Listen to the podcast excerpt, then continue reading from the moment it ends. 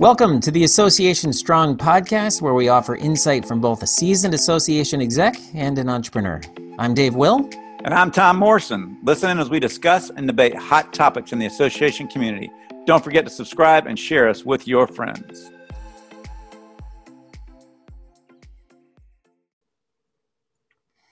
Michelle Mason, welcome to our Association Strong podcast. How are you? I'm doing well, Dave. Thanks for having me. Oh you my what, gosh! You know I'm, what, Dave? What, when Tom? you asked me what are we going to talk about next, and I said, you know, we need to talk about leadership in times of chaos because we've experienced that throughout the years. And and the one person that came to my mind is Miss Michelle Mason. I'm so excited she's here to be with us today. Me too. Thanks, Tom. It's good to see you, Tom, again. So you've known you. Michelle a long time. Michelle, how long you been working with associations? My entire career, actually. So I'm not going to give you a, an exact time frame, but I'll just say my entire career. I stopped that long time ago. so you, you've been in academics. You worked for ASAE in the early 2000s for a little Mhm. while. Right now, you're the CEO of Association Forum, otherwise eh, previously known as Association Forum of Chicagoland. Is that Yeah. right? yes, that's Yeah. correct. And um, and and so you're based out of the Chicago area because that's like the CAE of Chicago. Um, is that a pretty good summary of of uh, Association Forum?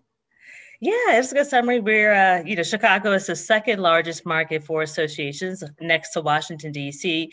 However, we have a really strong concentration of healthcare medical associations. So, yeah. Excellent. So, so tell us a little bit about about who you are before we jump into interrogating you about uh, leadership in the association space. Buckle up. the pressure on Dave. Okay, I'll, I'll do my best. Um, Michelle Mason, President and CEO of Association Forum. I've been in this position for almost seven years now. Prior to Association Forum, I was with ASQ, which is the American Society for Quality, a large global association in Milwaukee, um, Milwaukee Wisconsin.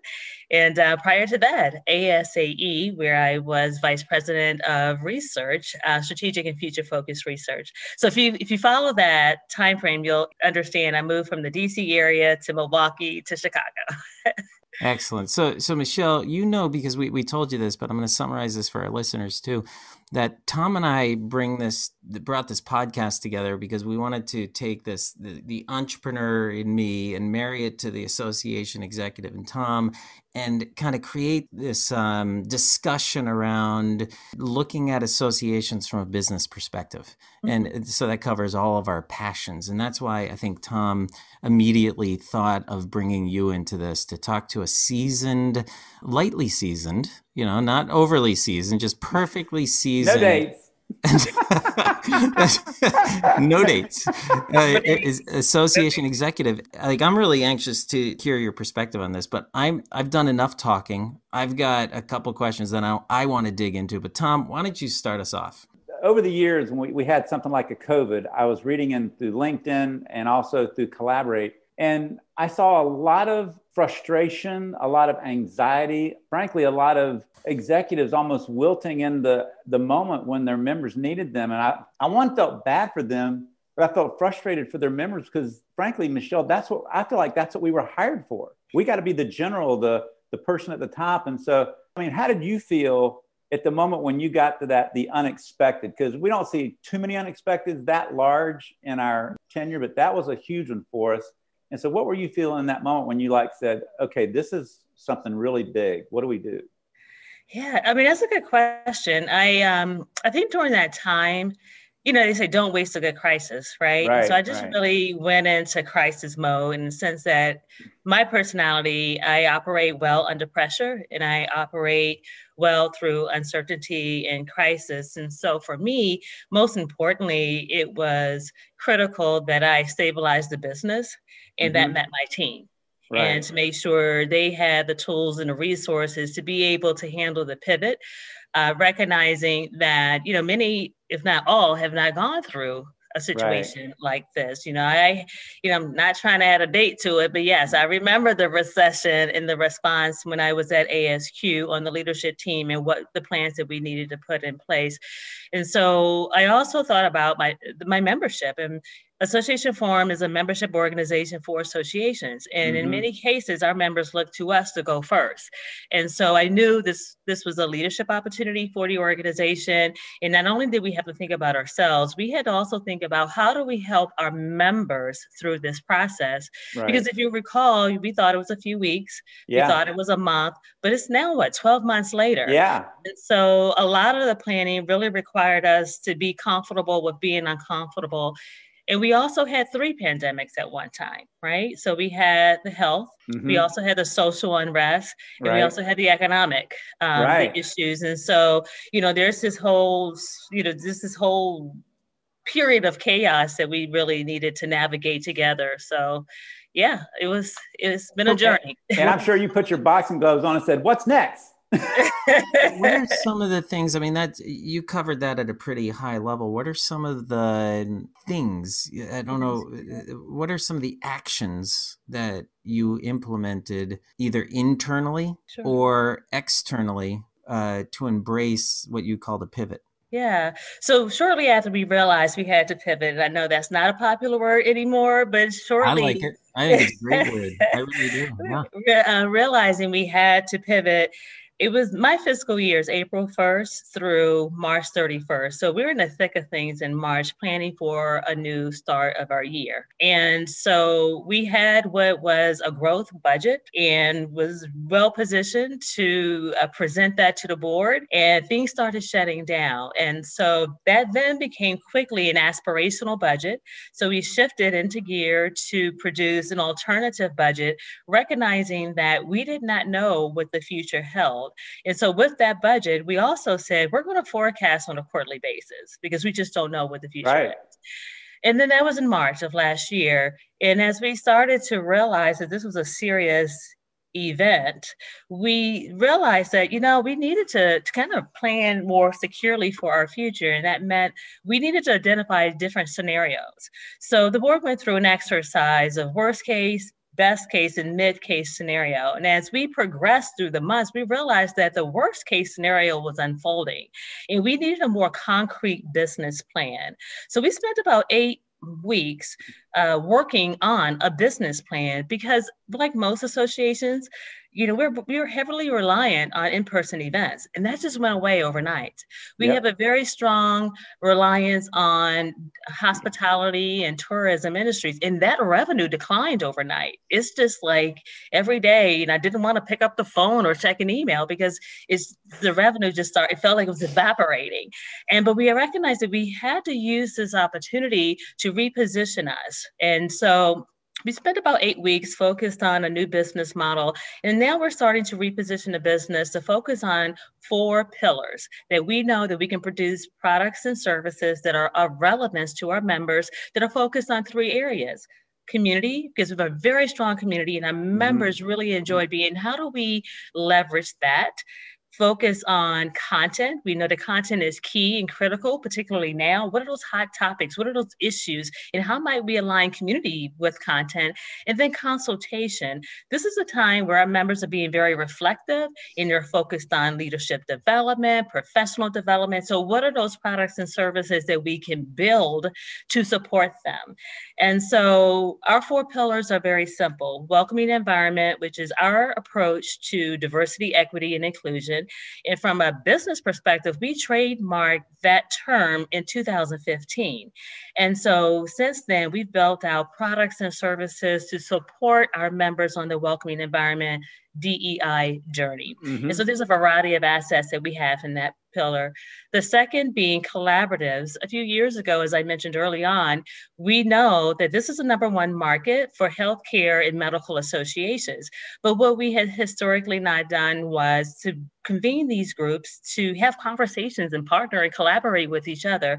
So a few years ago, we convened what's called the Healthcare Collaborative, which has turned out to be an amazing non-dues revenue generator for us because we're able to get sponsorship and registration and all sorts of revenue from that. But during this time, we recognize what are the other collaboratives that we can convene to bring our members, a group, a diverse set of people together around a topic to debate, to discuss, to peer to peer learn, interdisciplinary group. And so we're looking at how to build that out as a vertical. The third would be leadership development. As I shared with you, our members are really focused on bettering themselves, particularly during mm-hmm. this time. So we've been able to, we've had a, we have a 40 under 40 program. We launched an emerging leaders program about three years ago. But during this time, we used it as an opportunity to bring new products to market. So we now have an executive leadership academy that mid careerists we launched an initiative called the Kitchen Cabinet, which is for CEOs, a six month cohort based program. And these programs are selling out, and we're really excited about that. That is awesome. It is, it's really exciting. And the fourth would be we have a Association Forum was established in 1916. So we're celebrating 105 years, not me personally, but the organization. no days. and, right, no days, right? And so we, our foundation was established in 1987. And so we didn't really have a strong business case for it. We have a major fundraising event. We have a variety of things, but we just couldn't figure out what we needed it to be. So we've used this time to revitalize our foundation to focus more on being an incubator of change for the industry. So we're going to test and experiment and bring our different communities together so that we can learn how to prepare for this uncertain future. Um, mm-hmm. um, and so you know we'll we'll use that as our as our little engine that uh, can you know inspire innovation for the rest of the the community and you know be able to respond to our members to say you know here's what you should do or here's what we're thinking you should do and you respond to that you go first um, question. Tom have you like when i listen to michelle it's so clear she's the CEO of a large organization. Like, right. It's so clear to me because Michelle, you, you, if you were to ask me that question, or um, I'm going to say you too, Tom, if you were to ask one of us that question, we would just yammer on. Like we'd yammer and yammer and yammer about all the cool things we did. Like you're super uh, uh, uh clear and crystal clear. But but it's also like these high level initiatives, and I asked for like the actions but yeah, you answered. Uh, it's, it's awesome. It's like it's it's just so cool to hear the way you, you summarize that. So I guess you know your business, huh? So I want to I want to ask a quick yeah, question of her. Getting back into what you said, specific examples. So, hey, whose podcast is this anyway? I have more questions too. I called you and asked if you wanted a podcast, so it's mine. so, All right, go ahead. So, you get a question. So, um, so, funny quick one from the last podcast. Dave, was given an example. He says, "I got the story to tell about how we do engagement." He says, "What's the first thing you? What's the first thing a doctor you say to a doctor when he walks in the room?" Hey, no, no. What, what is the first thing the doctor says to you when you walk in the room? And my and response like, was, you know what his response was? Mm-hmm. you look good. no, a doctor doesn't say that. To, my doctor doesn't say that to me. My doctor says now you might want your doctor to say that. Right, right. My doctor well, says, "How you feeling? What's wrong?" so, so my question down a little bit of tactical because many of the leaders have to rally their troops, and that that was a mm-hmm. big thing last year for any industry, whether a member or an a SAE in the association. Was so many people were saying lost hope. They didn't know if they're going to have their jobs. So how did you specifically rally your team around these moments the last year to get them to say, I'm question, in? Tom. That was a good question. Yeah. I like that one. Yeah, it is a great question. And I don't know if I have an exact answer to it other than saying we were we are operating on two parallel tracks. So we're trying to focus on the day to day, responding to those needs while we're planning for the future. And so I, it's a matter of effective communications, you know, and prioritization and helping my team. Let's focus on the day. Don't forget, we had to pivot all of our events. Mm-hmm. We had to pivot a very iconic show in the industry, Holiday Showcase, 32 year old show. 2,200 in-person attendees. We had to pivot that to virtual, right? And we did that successfully with a 95% satisfaction rating for attendee and 80% exhibitor. So we had a virtual exhibit hall there. And so we had we had major initiatives underway. We had to make sure we responded to the needs of our members, but we also had a responsibility to respond to the needs of the community in a sense that we need to stabilize our business model. And at some logical point, with me communicating to the team, and helping them to understand transparently the decisions that were being made, you know, just rolled out the business model, help them to understand how they saw themselves, how they could see themselves in the model.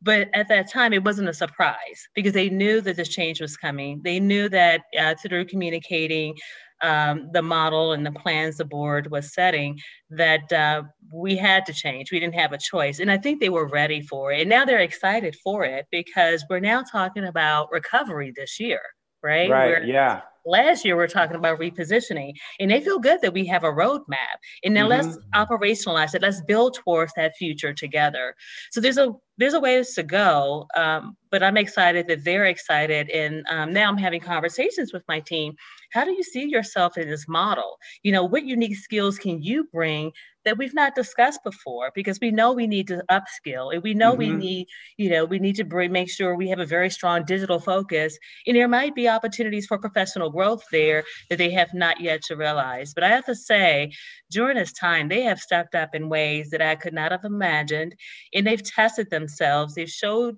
they've shown great resiliency and so i use that as an opportunity to say what else can you do and when they say and when they say well, I can share my screen. You're in, right?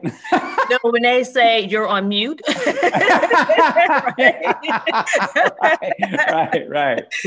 Michelle, I you used the word innovation a bunch of times, and I'm seeing on your LinkedIn profile you say bring leadership and building teams, growing memberships and engagement, incubating unique innovations, delivering revenue results, and advancing the community. So it sounds very much like how a entrepreneur or a CEO of a of a of an organization, uh, big or small, mm-hmm. in the for-profit side would describe what they do as mm-hmm. well, especially in, in the innovation part. However, here's here's the question I really want to challenge you with, and this is I mentioned in before uh, we st- hit record that I was going to challenge you with a question. This is this is the question I want to challenge you with. Associations are riddled with committees. And I've never seen any single person make a decision in the association space. Decisions are made by committee, decisions are made by groups of people, uh, which is very, very different from, generally speaking, from how decisions are made in corporate. And uh, not not to say corporate don't consultate each other. Consultate is that a word? Anyway, they, they don't. On this podcast, it is consult. it's cons- yeah, Michelle. We like to make up words here but they don't. It's not to say they don't consult each other. Consultate. That's horrible. But not to say they don't consult each other in, in business. But so my question to you is this: when when you have a board, how big is your board? Thirteen people. Okay, so when you have thirteen people helping to make decisions, and you have an executive team, I'm sure, and you, you decisions generally speaking are committee made decisions. How do you ever make a decision? that's innovative or taking a chance or taking a risk. And if you're not taking risks, then how is anything ever better than average? Yeah, I mean, that's a, that's a great question. We're very fortunate to have a very, um, I would say, strategic board. And our board really focus on strategic direction. Our board has uh, great confidence in staff leadership because we put processes and systems in place to uh, build that trust and that credibility. And so we have a framework at Association Forum called the three gate process, where if you have an idea, regardless where it comes from, let's just say an idea was generated through a foundation, you first prepare a concept paper, and that's shared with the board, right? So if you can't describe your idea, your innovation on one sheet, then there's something wrong with it, right? So the board has an opportunity to engage in that process and ask questions. And then based on that approval gate, then there's a business plan that's developed to further flesh out the idea, the financials, the resources that are required. Once it passes that gate, then we can move to implementation. Because by that time, there are multiple touch points, right? There's the mm-hmm. staff touch point in understanding the opportunity. And maybe the idea was submitted or shared by the staff, but the board has an opportunity to uh, to weigh in, and then we move to market. So agility is the key here. Is speed to market is also the key. We try not to, you know, spend too much time uh, in in the the uh, the thought process of is is a good idea or not. It just went and missed that window of opportunity right, right. Um, before us. And we assign the appropriate metrics and we align it with our board meetings to make sure these the key priorities, the innovations are always on the board screen so they'll know the progress that we're making. And so, you know, is it perfect? No, it's not perfect, but it allow, does it allow us to be responsive to our members? Absolutely, it allows us to be responsive to our members. And lastly, I'll share we have a process called, um, you know, pulse surveys, voice of the member. And so we are now conducting quarterly pulse surveys so that we can always keep abreast of what our members are saying. Mm-hmm. So, for example, in September, we were, you know, starting our membership renewal process. And in September, who it's anyone's guess if someone would renew. But what right. we believe is that we have a very strong, engaged membership here in Chicago. We wanted anecdotally to believe that they would renew.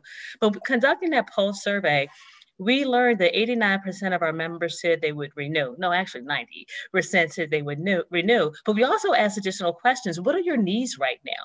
Because we last year's, I mean, everything changed. But we, we didn't want to make assumptions that we were building pro- new products and services to support them without getting their voice. So, and with that, the board has confidence that we're making evidence based decisions. So, our second pulse survey of this year was uh, completed in January, and it had more COVID related questions opening your office, what tools and resources do you need? And again, as we start to build out our programs and services, we take that into consideration as a, a data point. Yeah, it's interesting. You're speaking my language when you start talking about voice of the member. I'm I'm curious. Are you taking that? Is that's that's exactly what PropFuel is all about? Is this voice of the member? Do you mm-hmm. take those those surveys, those pulse surveys, uh, down to the individual, or are those more a look at the membership as a whole? Um, membership as a whole is a snapshot of where our membership is at yeah. Any given point in time. And so we have that, and we have other research that eventually will turn into more um, better intelligence, not to inform us as an organization, but to help our members compare themselves against others. Because again, this is a blank sheet of paper. And so the more intelligence we can provide them, the stronger our value proposition will be um, as their membership organization. Uh, so I want to take a, a, turn right here real quick. So when we do when you do innovation, you've known this all your whole career, but I want people to learn from this. There's always pushback, pushback mm-hmm. whether from the board or from the staff. Sometimes it's pushback that people just don't want to change. They like doing it the same way. So what are some lessons? What are some keys do you think to um, getting people to embrace the change and move past what they think into what we got to go to?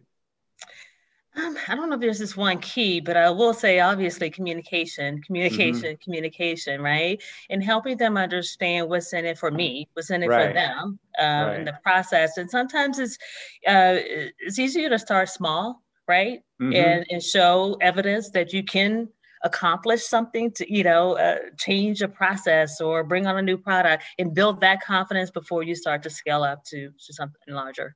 But also you know again continuing to engage uh, and be collaborative during that change process. You're always going to have resistance right but if you can get the majority on board and you have those advocates then just go for it. Right so, so one personal question. So, what did you learn about Michelle? Oh, I love last, this. I love last... where we're the, the, personal questions. We don't do enough of that, Tom. We got to. I know, I know. What did you learn about you in the last twelve months facing this? Just everything that you talked about that was going on. Ah, that's a good question. I actually learned that I am much stronger than I thought I was, hmm. right? Mm. And much more resilient. Um, and I've learned that from a leadership perspective, it's okay not to have all the answers because I really didn't. Right. And it's okay to be vulnerable with that and engaging your team in that conversation, which is very empowering to them. Mm-hmm. So, you know, I've learned to say, I don't know. Right. but I've also learned to become a better listener too, because, you know, sometimes I would just hit the trail running fast. And then I realized, you know, this is an opportunity to slow down, to bring the team along, which, you know, I would do, but I yeah am more uh, methodical in that process because I mm. know that this is a point in time that they've never experienced, and they're going to look back on this during their career, and they might ask themselves, "Well, what did I do?" And I want for them to have a positive experience here during this time. And um, I would say um, my last comment on that would be just the importance of my team and the asset that I have here, mm-hmm. because there's no way I could have made this through, made it through COVID without them. And, and our members are, are just beneficiaries of that. Uh, Tom, I want to keep this on the personal side for a minute. Michelle, tell me, do you ever get this sense of, of, of like this imposter syndrome? Do, you're familiar with that term? Mm, I'm afraid. like, so you know, you what ever, do I do here? what's that? Yeah, yeah, I'm familiar. I'm familiar with it. Yeah. Do you ever kind of take a step back and say, "Holy moly, what am I doing here?" Yeah, uh, I do. I do. I'm like, well, how did we get here? At times, I feel like you Not know, we, you, um, you in particular, me, me personally, yeah, you personally. Um, I, I, you can answer that question a couple of ways. COVID, I think, we all ask that question what are we doing right, here right doing covid because i mean you know you go to graduate school you all of it and then you, all, that whole playbook is out the window right? right? so what am i doing here sometimes you don't have the answer you have to make it up. You have to work you know you have to figure if it doesn't work learn from it but keep moving. So from that perspective it's kind of like this past year been an out of body out of body experience. But for me i really enjoy change. I embrace change, and I again have used this as a as an opportunity to kind of lead by example to just encourage others just test to you know experiment use this as an opportunity to kind of reposition your business so i don't know if i answered your question dave well, i'm going to drill down further how big okay. is your staff nine Nine people. Okay. You ever uh, have you ever been like laying in bed at night or driving home or uh, just quiet and by yourself, and you're like, how the hell am I going to uh, rally the troops? It's my job, right? I'm I'm the CEO of yeah. Chicagoland. How am I going to? I'm sorry, Association Forum. How am I going to keep people's chins up when we're struggling to stay alive? Oh, absolutely. I have that conversation all the time with myself. what they say is lonely at the top, that is true. While we are a smaller organization in size, our impact is pretty large. Mm-hmm. And so, and so that, that means the volume of work that we are responsible for, our portfolio is pretty significant. And so I think about that. I think, how am I going to rally the troops? How, you know, I think about their mental health. I think about uh, we are a work family and we are now virtual. We're not physically together. And so, how do I keep up that momentum? Some days are better than other days, and some days I'm more successful with that than not.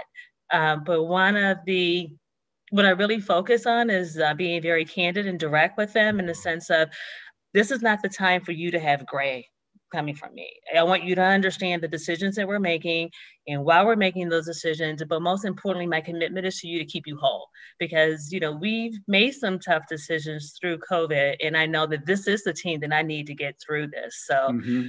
yeah, going back to not having all the answers, but, you know, working together, we'll find the solution. So it's humility is what I'm hearing is is transparency and humility. Who do you turn to when and not necessarily names as much as like what groups, who, what roles, you know, who, what people in your life do you turn personally, professionally? Who do you turn to when you want to work through something?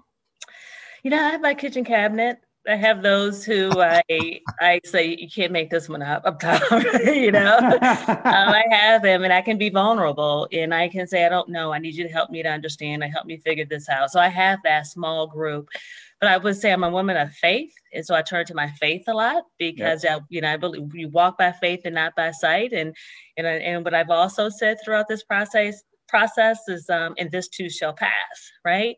You know we've had some amazing moments during this time and we think about it i really want to focus on the positive? But you know i'm human right? So i have to think about you know it gets tough out there and if i don't give voice to that then i'm not being true to myself. And i have to be true to myself in order to be true to myself i'm being true to those that I'm, I'm, I'm leading through this process. Well, I think when we get when we get in these moments, because I've had the, the same experiences as you have, and you know me, Michelle, I always try and keep the positive path. And the and a lot of people in that moment of, of difficulty, they want to find blame. Mm-hmm. And I'm mm-hmm. like, in the in the moment, it's not time to find blame. We got to find a solution. And yeah. then afterward, we can look back at the process and say, yeah. what caused it? How can we fix it?